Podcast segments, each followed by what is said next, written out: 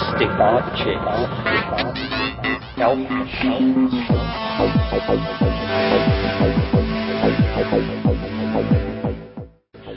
Greetings from Cyberdelic Space. This is Lorenzo, and I'm your host here in the Psychedelic Salon. Well, I hope you haven't given up on me getting a podcast out this week, and uh, to be perfectly honest, I didn't think I'd get this one out myself. I've been kind of under the weather, so to speak, ever since posting my last program. And once the pain and agony part was over, I was left with practically no energy, and I've been kind of lethargic these past few days. So when I finally fired up my computer and logged into the net this morning, it wasn't with the expectation that I'd get a podcast out today. But then I checked my email, and I'd had a whole bunch of wonderful emails from some of our fellow saloners waiting for me. And on top of that, I discovered that several of you have very generously made donations to keep these podcasts coming. And uh, so now I'm fired up once again, and I'll keep them coming. So my thanks go out to all of you who have written, and especially to Janice Gate Creative, James H., Jason H., John M., Michael, better known as a dime short, William R., and Bailey, otherwise known as Beaded Bohemian. And I also want to thank Yarov. I hope I'm pronouncing your name correctly. Yarov uh, sent a donation last February, and while I thanked him in an email, I don't think I remembered to mention him in one of the programs. Sorry about that, Yarov. I very much appreciate your support. In fact, the generosity of all of you touches me deeply. So much, in fact, that you have succeeded in restoring my energy to the point where I once again feel like coming back here to the salon to be with so many of my good friends. I guess one of my motivational issues is that there's so much to talk about regarding some of the comments our fellow saloners have sent in that I just kind of keep putting off recording this week's program until I feel more like talking for a while. So I'm going to get back up to speed in stages, and by that I mean I'm right now going to take the easy route and play the second tape from the June 8th trialogue with Terence McKenna, Ralph Abraham, and Rupert Sheldrake.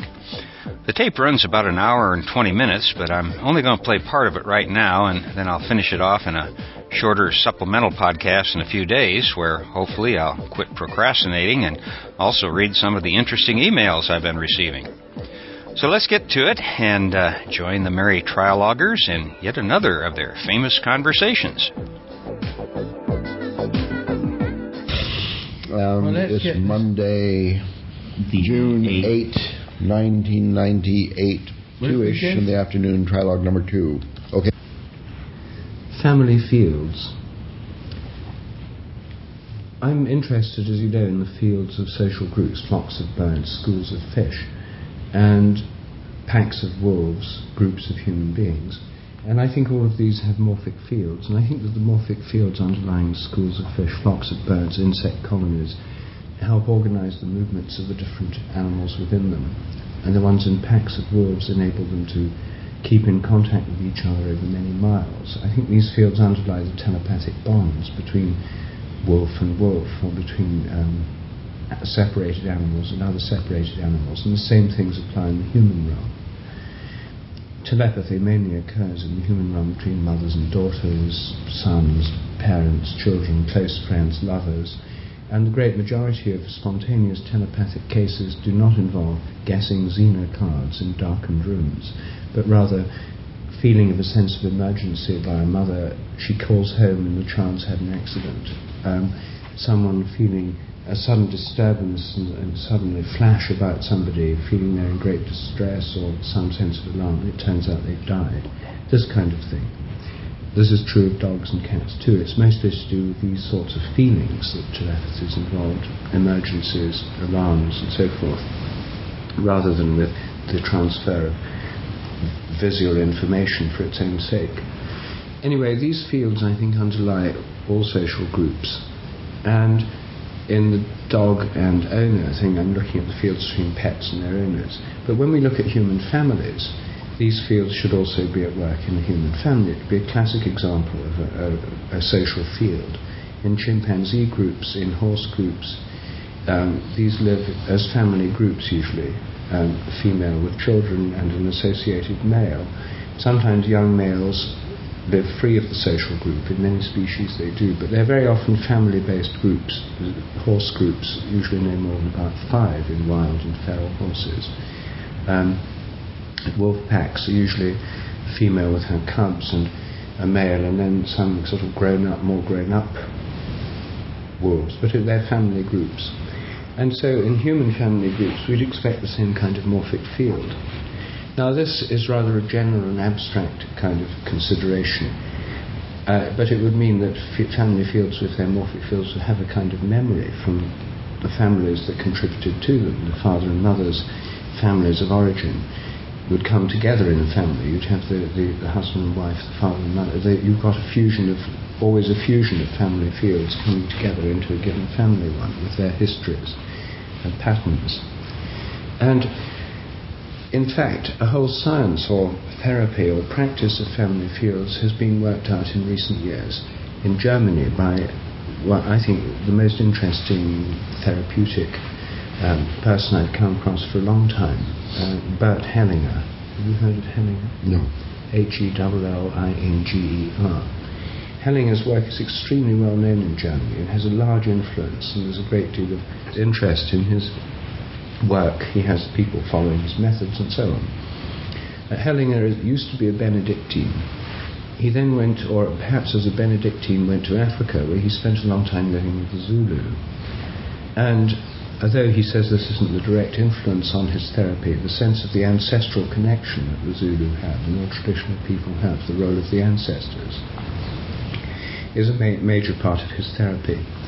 Anyway, he does. He, I've been to one of his things in London, and I'm meeting him again soon, and I've become quite friendly with him and his followers, because the main theory they use to try and understand what's going on in these family fields is morphogenetic fields, morphic fields. They, they think it's the, the, different theories or models. They think it's the He's a therapist of human families yes, or what? human families. Mm-hmm. Um, that they think this is the most appropriate kind of model. You need a field that links the members of the group together, and there has to be a kind of memory in it.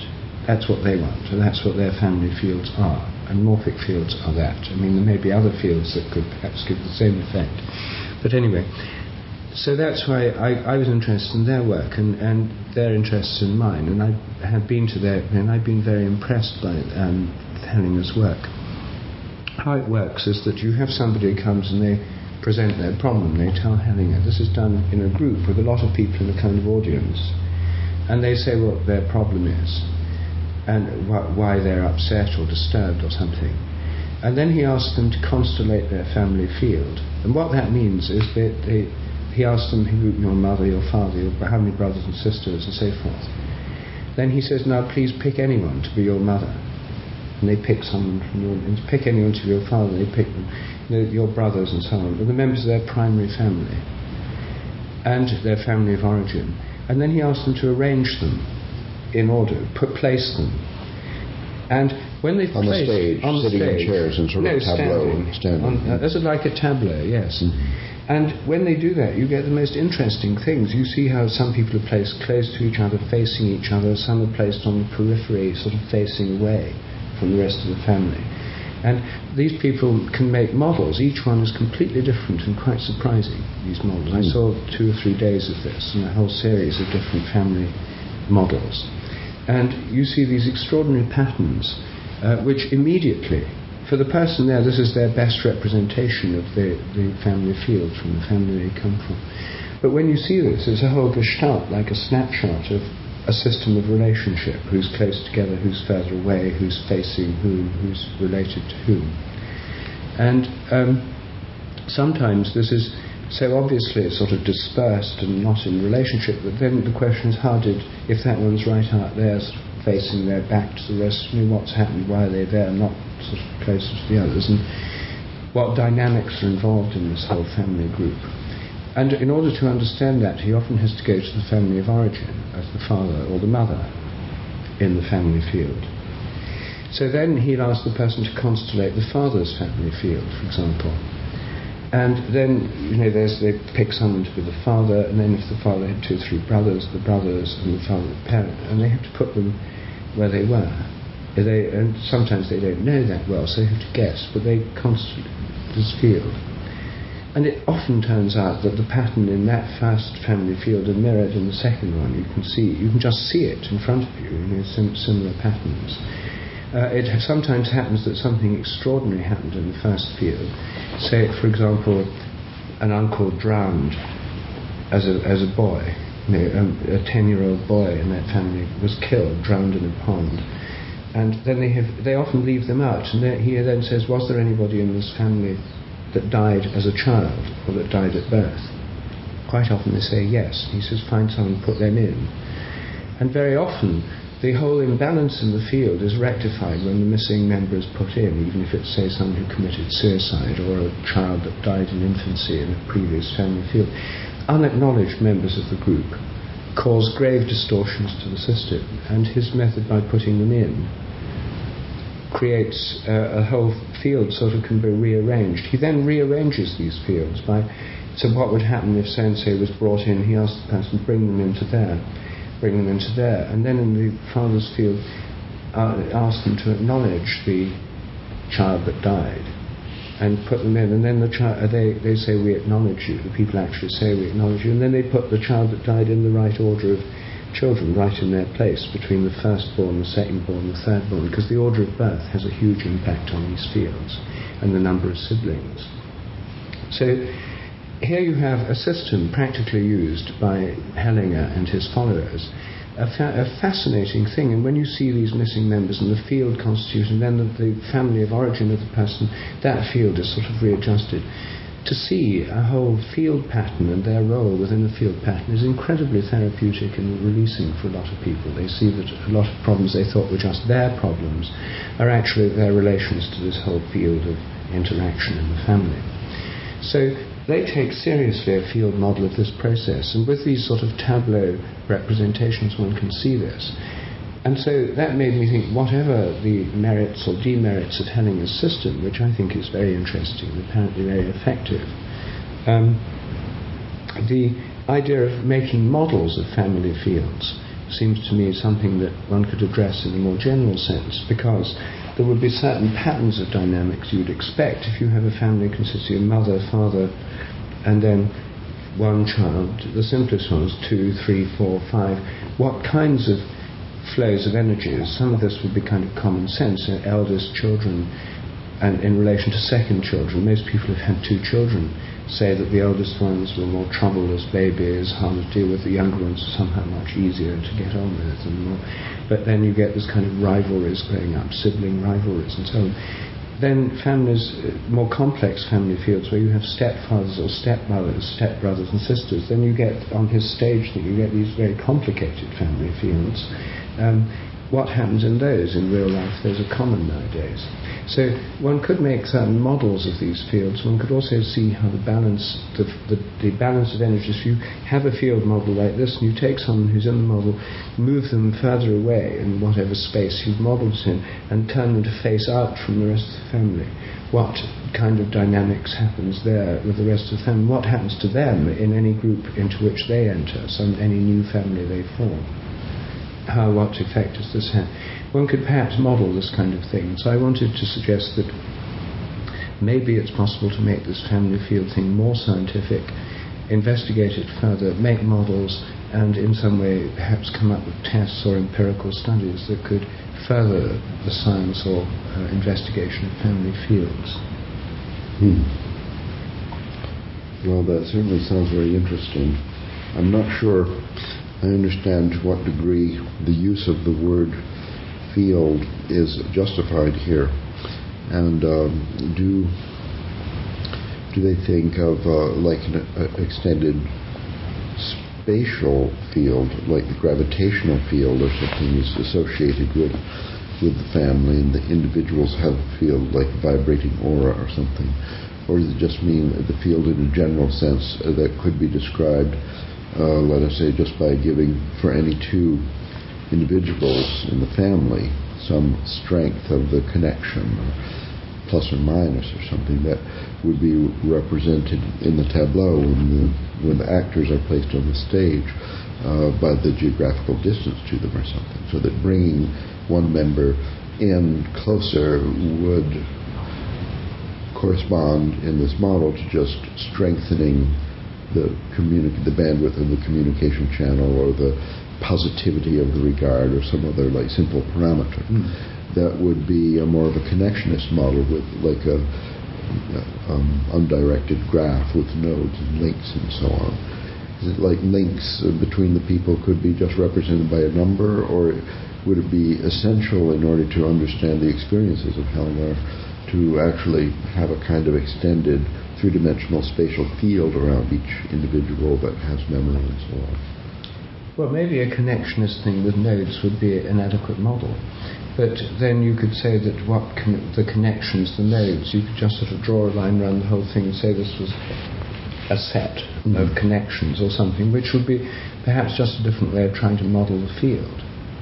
Um, you see, the connections, insofar as you draw, say there's a connection A, B, and it has a given strength, you're presupposing an invisible bond between people Yes. that would work when the other person was in the next room, at the very least. And therefore, you're proposing a bond which whose reality is not physical in the normal sense. It may be mental, emotional, uh, psychic. I mean, whatever word you choose, but it's not sort of smell, touch, hearing. I mean, those are involved if you're in the same room. And so the, re- the advantage of the field model is it frees you up from thinking that the connections must be normal face-to-face communication. That they, they can still exist even if you're apart. I see. So the, the family field, uh, the flock, the school, and so on is is kind of a extrapolation backwards of psychic pets into more of the psychic bonds in the wild. Well, I think that the bonds, even between members of the family, you know, when people go away and they're, they're, they they want, like me, I mean, I'm attached to my family, so from here I feel a strong need to ring up my children to speak to them as they're going to bed, even though I'm 6,000 miles away. That bond is a stra- strong bond for me. And Well- so, and for most people, if they're nearest, Yeah. these bonds are not severed by getting on an aeroplane. So, whatever model you have of the connections, the connections have to be of such a nature that they still persist. I'm uh, suggesting to whatever the model is to have the same model as the model we have for the psychic pets because ethologists, or say these uh, therapists, like the animal equivalent of Hellinger, um, that analyze cats, for example, they describe the relationship of the cat to the owner person as um, um, a form of the relation of the cat to the cat's mother that's been replaced. The uh, cats, even as they age, regard themselves as kittens, as it were, with the owner as the mother cat. The way they play and rub against you and so on is uh, all derived behaviors from what um, the cat version of Hellinger would describe as the family field on the cat Yes. level, and, and therefore, if we are, as we have been, uh, been thinking about mathematical models for the the, the field uh, that describes the attachment of the cat and the owner, then we would be tempted to use the same model for the family field.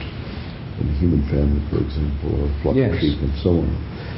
And that would be then uh, some kind of, well, telepathy is the word, I think, or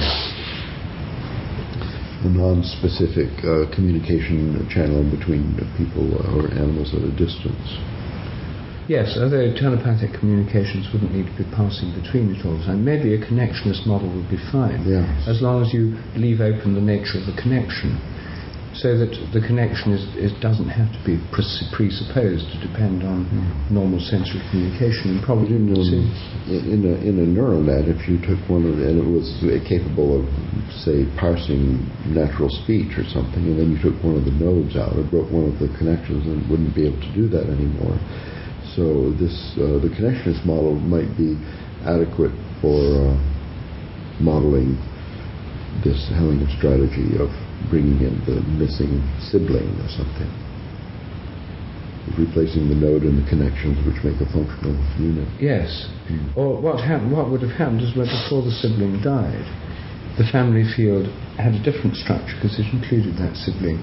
If the that the death of the sibling changes the field, but his point is unless it's acknowledged, and unless in some sense the ancestors are acknowledged, and unless the dead sibling is acknowledged and recognized within the field. Their presence within the field is recognized. Their unrecognized presence can cause terrible disturbances. So something to do recognizing a kind of virtual node in the field. I don't see how that would be. I don't know how to model that. How could that be important? What is what does this recognition consist of? So you are a fish. Okay, now you have recognized you as a fish. Is it would they're coupled oscillators, and the family thing works because people really are complex chemical systems with genetic affinities. Uh, you could even suppose a kind of physical mechanism. I mean, they are coupled oscillators that impart uh, their waveform to the local space, which encounters the waveforms of these other oscillators, which are very similar to them physically, more similar to them than any other person or thing. And so there's a kind of entrainment often the things are these feeling toned, something has happened to someone, or I should call someone. so it indicates they are like coupled oscillators. So the recognition, the, the non recognition means, well, the oscillators are coupled, and therefore this one is, and then it's not understood because we're not aware of. My father's sister Carrie died when he was young, so she was never even a person. She was not real.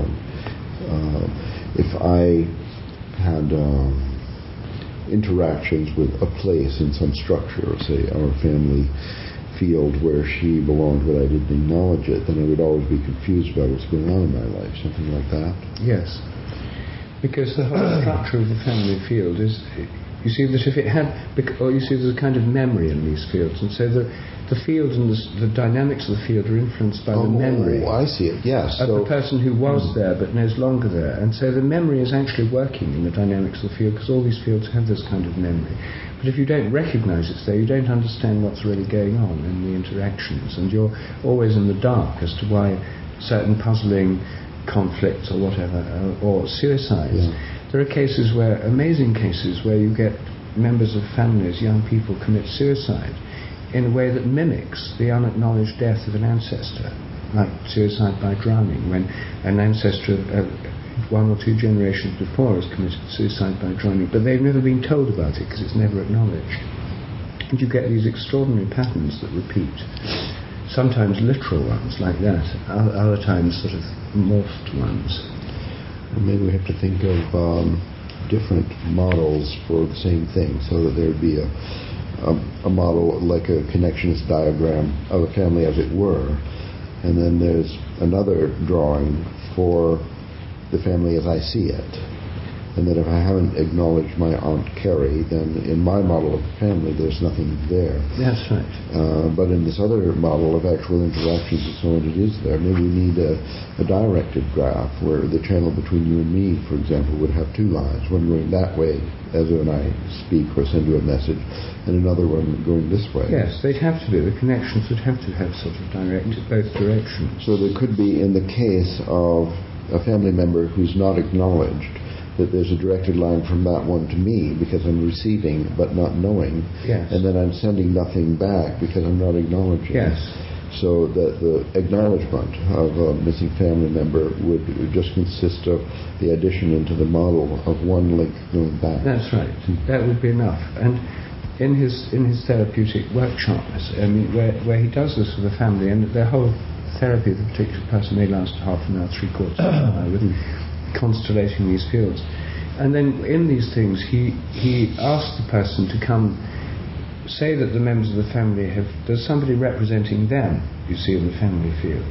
There's somebody standing in for themselves. They're sitting outside it with him. Oh. So say that it was your family field, you choose someone to represent you. Oh, I see. So there'd be Ralph in there. Mm-hmm. And so you're sitting back and telling him, you now see Ralph in relation to others from outside. And then you see how the remodeling. It's remodeling. Yes. And then you see the other ones, and he readjusts the field and puts in the absent or oh, yes. members. And then he asks the members actually standing there to acknowledge the unacknowledged ones or whatever. And then he asks you to go and stand in the position of Ralph in this remodeled field and turn to the unacknowledged one and say, You are my aunt. I acknowledge you. And turn to the others and so on, and experience that new constellation from within. And this has a dramatically, uh, dramatically changing effect on family fields. It brings them to consciousness, it recognizes these things, and the acknowledgement is done, and it changes them.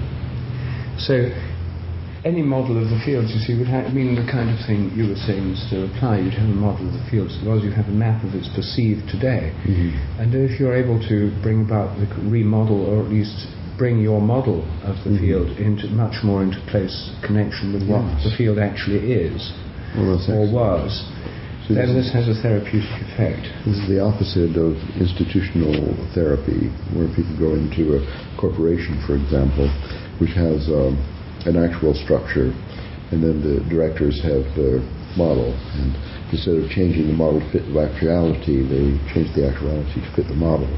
Yes. Hmm. But they're in a company where you've got, you can actually have a board model, of flow diagram of power. I mean, these are sort of artificial organizations.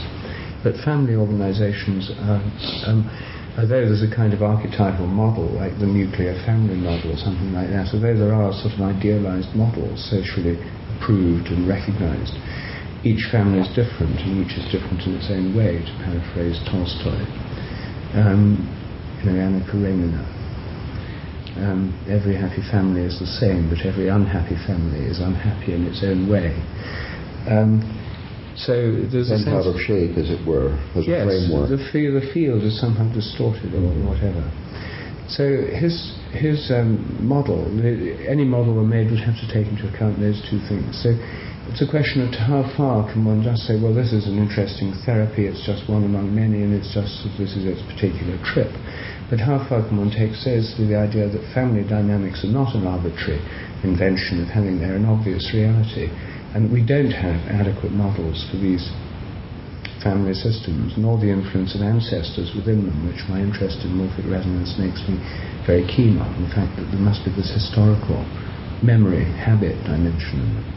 Well, then the network can be extended indefinitely. It's simply that people outside the family but in the neighborhood uh, or in the past are weakly coupled, Important teachers in primary school. Yes, things like that. that sort of thing. They're weakly coupled, yes. Yes. And then you can have you can have the way that a given you could then extend this. Arnold Mindell is the person who's pioneered this model in different in non-family groups. Are you familiar with his work? hmm I know. You know Arnold Mindell, But in his book, The Year One, he talks about the modelling of social groups, how you have a social group and that each social group is a kind of organism. And therefore there'll be different roles taken up by different people within the group. And in lots of groups, for example, there'll be, tend to be somebody who's a grumbler or a complainer and who sort of focuses and vocalizes the sort of grumble, takes on the role of making complaints, which other people in the group might be too shy or too restrained to make, but somehow they're made. And then they can also project onto the grumbler a kind of negativity or hostility. This is a dynamic that happens within groups, and quite often, if one grumbler leaves the group or is expelled, someone else has to take on that role of being a Uh-huh. grumbler. So he has a kind of field theory, what I'd call a field. I don't know if he calls it a field theory, but I'd call it a field theory of groups, which is less interesting than Hellinger's in the sense that Hellinger has this family dimension, this time dimension, with innumerable in, in examples. He has hundreds of videos of his teach, of his doing this with different family groups. You can see one after another of these groups before your eyes on video. They're very interesting. But Mindell is a more abstract theory based on him working with groups in therapy sessions or in town meetings or workshops. We've got 30 people for a few days. It doesn't have the same kind of historical depth, but it's still dealing with the same kind of group model. Well, the the idea of memory, then Hellinger's interest in uh, in memory in the field concept has to do with having the ancestors in the tableau. Is that right? Yes. Well, how do you understand the influence of an acknowledged or unacknowledged ancestor, generation or, or two back on this, uh, the part of the family unit that consists of the currently living members? How to understand that? If it was, say, two generations back, we've never met, what, what's the difference? Well, because how do you understand it? Well, because say when when you you have a partner, you get married or not married, as the case may be, you have children. You then have a family field, and assuming the parents are together, your expectations of the way you behave to your children. No one's ever trained you how to raise children. You've ne- were never it was never mentioned at school. So how do you know how to treat your kids? Well, the only model you've got is either looking at friends doing this, the one that runs deepest for you is what happened in your own family. And so you bring to the situation a kind of memory of the whole dynamics of your own, of your family of origin. And the same goes for your wife or your partner or the mother of the children. She brings to it the dynamics from her whole family of origin. You're, you then, you and she then have different expectations of how the family is going to work because you've got two different kind of fields and she may expect quite different things of you and of the way you treat the children and of the kids than you expect of her and of the kids and so on. And this can either lead to some kind of compromise. In fact, over time, somehow it has to accommodate in some way, but it can also lead to a lot of conflict because there are different models and expectations. So you bring these fields with you, as it were, unconsciously, because they're the fields in which you, you were in that group there with the sort of field pattern. You're now in a new family group, and you helped, you bring that field pattern in, and it sort of fuses with that of your partner. But that's the only, you can learn from other models, you can know other families, you can live with other groups, but basically, you bring it with you. So then, do you think cross-cultural marriages are more fraught than marriages within class and cultural uh, domains? Well, that would be an empirical question. You know, one would predict that there would be certain kinds of problems. Say you take marriages between English people and Indians or Pakistanis, then you could do you could do a model, the Hellinger type model of the Indian family field. You know, you could interview Indians, look at Indian family structures. They'd probably have quite different sort of expectations mm-hmm. and field patterns from the people from nuclear families growing up in suburbs in England or America. And if that's the case, you could actually predict what would happen when you put these two, what kinds of conflicts are likely to result, what kinds of expectations the man and woman from the, these different kinds of backgrounds are going to have within this. And you could uh, you could talk to people who deal in marriage counselling with mixed marriages and see whether these are indeed the kinds of recurrent problems they encounter. So mm. you could, by talking to sociologists, social workers, and people who actually deal with dysfunctional families of various kinds, or functional families, you, you, you could. This would be an empirical study on family dynamics from different backgrounds. So you could actually approach it all. You could make you could make models and you could actually test them because there's all different kinds of families and fields coming together. So I, I think the uh, the model then of the family field would have to consist of more than the nodes and the connections and so on. I mean, the creation of the tableau with the patient as the director includes not only where the actors are standing, but also which direction they're facing. Yes. And maybe their posture or any kind of a body language representation, um, ex- facial expression, things like that? Yes. Well, it, it doesn't usually. It it can involve posture.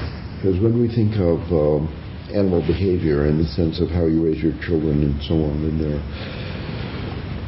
there are many many attributes of a of a node, an individual member of the family and their um, uh, attitude of uh, servitude or their willingness to sacrifice, compromise, and and um, all these things that we know varies from culture to culture and mm. so. The, well, the role they call the roles of the the division of uh, labor of the mother and father and so on. The the, the father drives the other species of birds away from the nest and and so on. So uh, some kind of modeling or even a simple representation of these behaviors mm. would have to be attached. Otherwise, the model would be too simple to really uh, indicate the difference between uh, different generations and people from different families coming from different family groups marrying and, and so on. Yes, well, it might the, help. The geometry wouldn't be enough.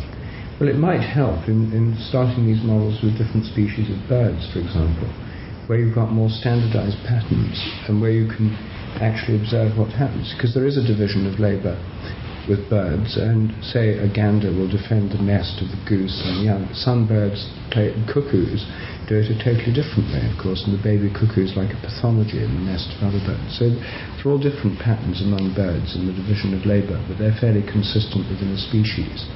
So if one had a model that would work for these, the family fields are more complicated. Human family situations are far more complicated than those of many animals. And the beauty of looking at bird families is that you could have 20, 30 different kinds of behavior already documented by naturalists the family life of different birds, the number of little birds they have, the way they teach them to fly, the, whether they have social groups or not, like flocks. Some birds have flocks, some don't. Um, there'd be a lot of scope. Anyone who could come up with a good model would have a large amount of natural history at their feet as, as territory to explore with this modeling technique. Because right now, the kinds of models that ethologists have of groups are not terribly. Well, their, their focus has been distorted by the Richard Dawkins type people, where it's all the selfish genes and it's seen as individual competition and struggle. And maybe that perspective has something to offer to this modelling process, but it hasn't led to any uh, kind of emphasis or um, attempts to model these, the dynamics of these groups very effectively. The other thing you have to take into consideration is uh, a family is an organism evolving through time. The arrangement, the tableau, is a snapshot in time. Mm-hmm. It also, I mean, one could assume it's the patient or the client's relationship to their family at the present moment. But on the other hand, if you're going to bring in ancestors, is the was the is the ancestor influencing the field in as a child, as a middle-aged person, as an elderly person? Did their influence on the field change through time? Mm. And then you, there seems to be sort of a dichotomy. There's a static now, but it's being modified by a shifting past as these ancestors exert differing influences on the situation depending on where in their own life history they are. Yes, and in, in some tribal cultures, like the Sora in India, this is the kind of thing ancestors, you know, the role of the ancestors actually being documented by anthropologists. There's a whole body of anthropological data here. There's the Sora, where my friend Piers Vitebsky was an anthropologist, and where I visited him in the field in Bihar. No, in Orissa, in Koraput district of Orissa. He was living in the Sora village. He was living with the shaman. And they had a, a whole very complicated doctrine about what happened to you when you died. Say you died by suicide, you went to the sun. If you died of smallpox, you went to a kind of leopard spirit. And there were, there were different groups, and the ancestors who died of that all went to the same place, so you were with them. And you wanted to get the living into your group when they died rather than someone else because you wanted to be with them. So there were always competing death spirits, mm. different modes of death, containing ancestors competing for the living. Mm. And one, the best way to deal with this is to make peace with them and to make offerings. Every year there's these buffalo sacrifices for the ancestors. If you give blood and appease the ancestors, then they'll be happier and they won't feel so needy and they're not going to try and grab you so much, and so you buy them off. But after two or three generations, their individual identity, their names begin to fade. And they're sort of liberated over time from that sort of obsessive thing until the souls are sort of set free, at which time they become butterflies. So when you see butterflies flying around you in the forest or in the village, these are the liberated souls of distant ancestors whose influence is no longer particularly important in this whole economy of death and recruitment. Hmm.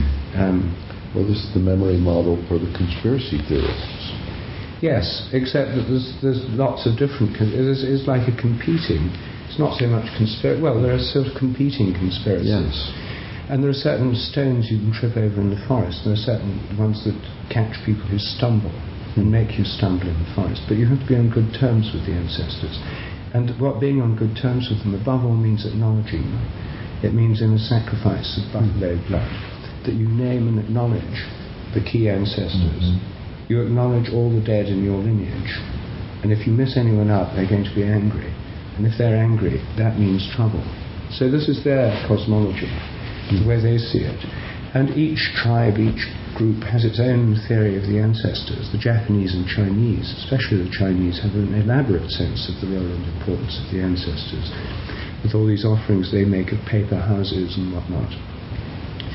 And I think one, if one were looking at this empirically in the human realm, I mean, one would perhaps have models for different species of birds, but coming back to the human realm, to compare the dynamics, which you could do partly from anthropology and partly from modern sociology uh, of, say, Chinese families, typical Chinese families where there's a high degree of acknowledgement of the ancestors, with modern American families or Western families, fragmented, you know, dissociated, chaotic, where there's a very low degree of acknowledgement of the ancestors and see what kinds of patterns occur there. And then you could look at Chinese Americans who may have abandoned all the ancestor worship thing and just assimilated to mainstream American society.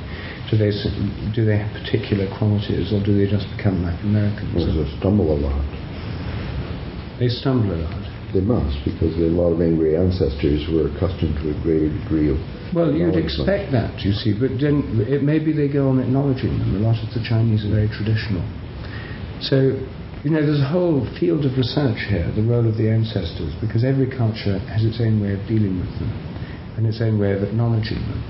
And in the Christian tradition, the festival of All Hallows and All Souls, Halloween is the eve of All Hallows, November the 1st, and All Souls Day, November the 2nd, is when requiem masses are offered for all the dead, all the departed, in which you can particularly hand in the names of particular ancestors of particular people don't have their names read out at the Requiem Mass. So I do this myself. So there's an acknowledged social form in our culture for acknowledging and naming the ancestors in, in a traditional ceremony. So um, there are great variations in our own culture between the degree to which people within dif- different families and traditions acknowledge the ancestors. The Roman Catholics do it more than the Protestants because of this phenomenon of requiem masses and the observance of All Souls Day, which Protestants don't observe. So um, it's a rich field for investigation, you see, in sociology, anthropology, model building, etc., but as yet more or less unexplored. Do you think this, these ideas could be extrapolated to non human families with any degree of that you would learn anything useful? Yes, it would have to be exactly the same, or perhaps simpler. Like uh, bird families, maybe all the behaviors that we could quantify are ones that ethologists had been traditionally observing, and they might have missed a lot of things, like the role of the ancestors among birds. I don't think they ever noticed. was the ancestral knowledge? Are there any, you know, But- are there but any as you- fa- bird families with three generations? And I guess you could ask, what is a family? Does an insect come have a family? And Or termite certainly does on the social grandest insects scales. do. Yes. But for instance, uh, Well, a social group, it wouldn't have to be a family. Whatever group that you can observe, like you observe a school of fish, you might not know the ancestry or the kinship diagram, but um, if you could quantify the observables, whatever ethologists observe about birds, if the gander is uh, aggressive and attacks other birds, so that would be a number from 1 to 10 of aggression. Then the mother nourishes by going getting food, chewing it up, spitting it in their mouth, and that would be nourished is another parameter. So whatever the ethologists observe more or less defines the model that they have of bird groups or families, and likewise whatever species have been observed. I don't think there is any mathematical modeling effort that's been going on among ethologists or anthropologists for that matter. but really, this theory is saying that it's genetic similarity uh, that uh, No, it's a learning impinges on the thing that- strength of the bond. No, I veto Well, that. it word may or may not. So twins would then be in a special position. Well, they are in a special position as traditionally acknowledged and revealed by modern twin research. They are. But genetic similarity is, you see, but the mother and the father, the children have a genetic similarity to the mother and the father. Right. The mother and the father have no necessary genetic similarity. And it's also possible for members of a pack of wolves, you know, a wolf, a male may join a group. So you do have interchange between groups, and exogamy, marrying to a group outside the familiar group is the rule rather than the exception. So although you so that one at least one member of the group the father or the mother is going to have a different, unrelated genetic nature. So it's not a necessary feature of these bonds to have genetic similarity. They may or may not have it, and it may be they're stronger in, in the social insects where you've got all these castes of workers derived from the queen and sharing half the genes of you know, their sisters with each other. They have a great many genes in common.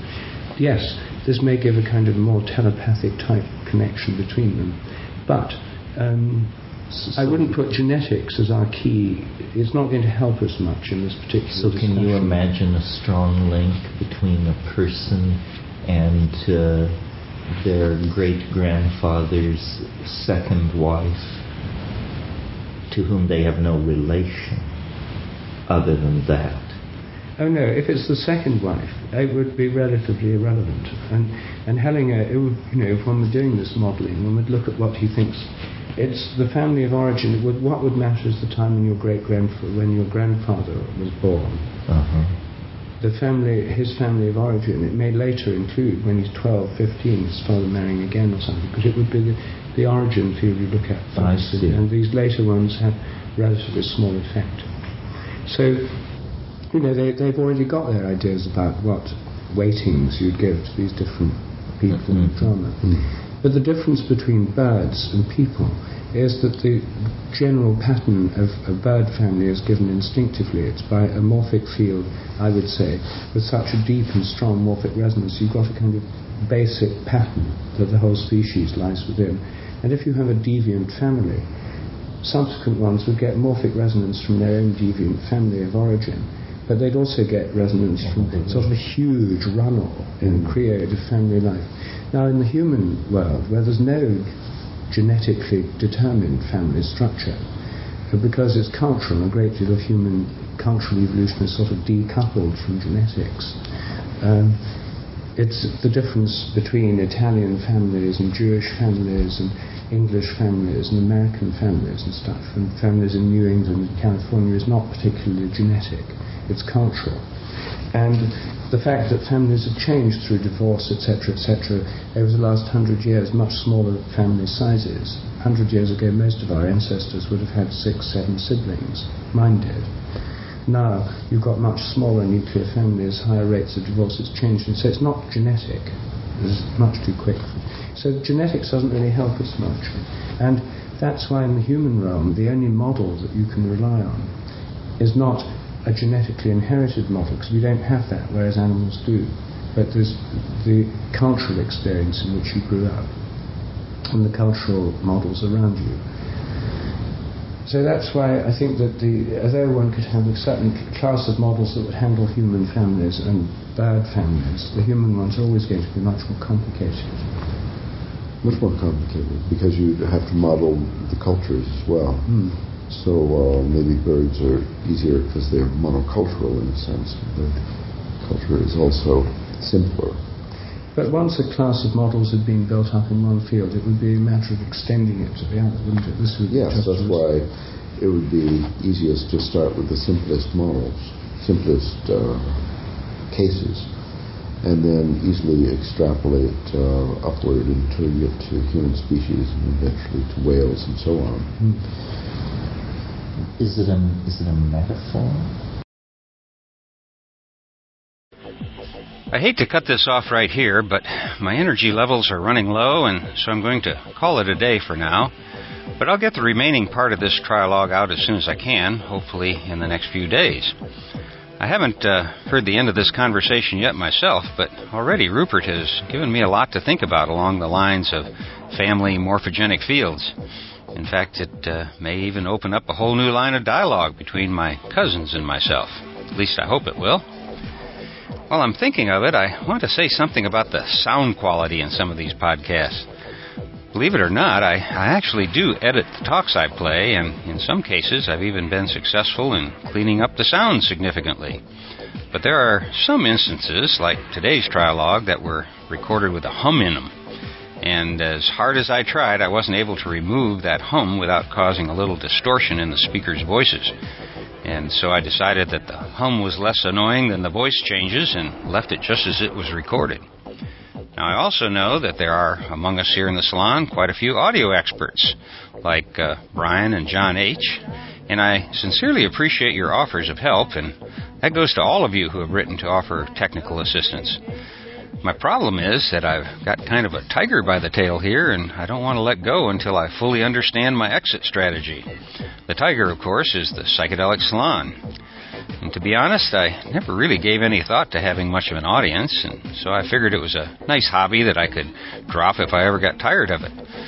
But uh, now it's grown into something much more than I expected, and to tell the truth, it's really giving me a problem with what I think of as my main life's work, which is to finish a novel I've been working on for over four years now.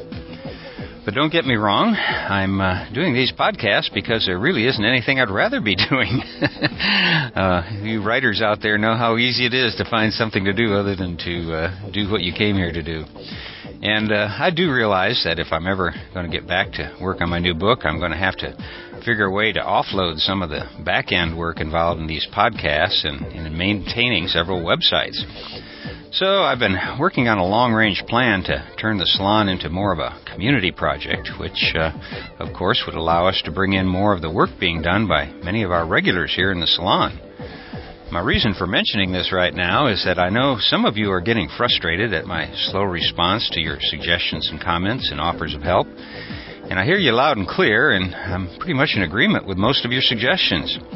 But I don't want to make any false steps because uh, we've really got a nice thing going here, you know. Uh, when I'm recording these podcasts, I really do feel like I'm sitting there beside you and having a conversation. And I don't want to do anything that will change that feeling for me because uh, if this becomes a job or something I'm not wanting to do most of the time, well, then I suspect that we'll all lose interest in this interesting cyberdelic experiment.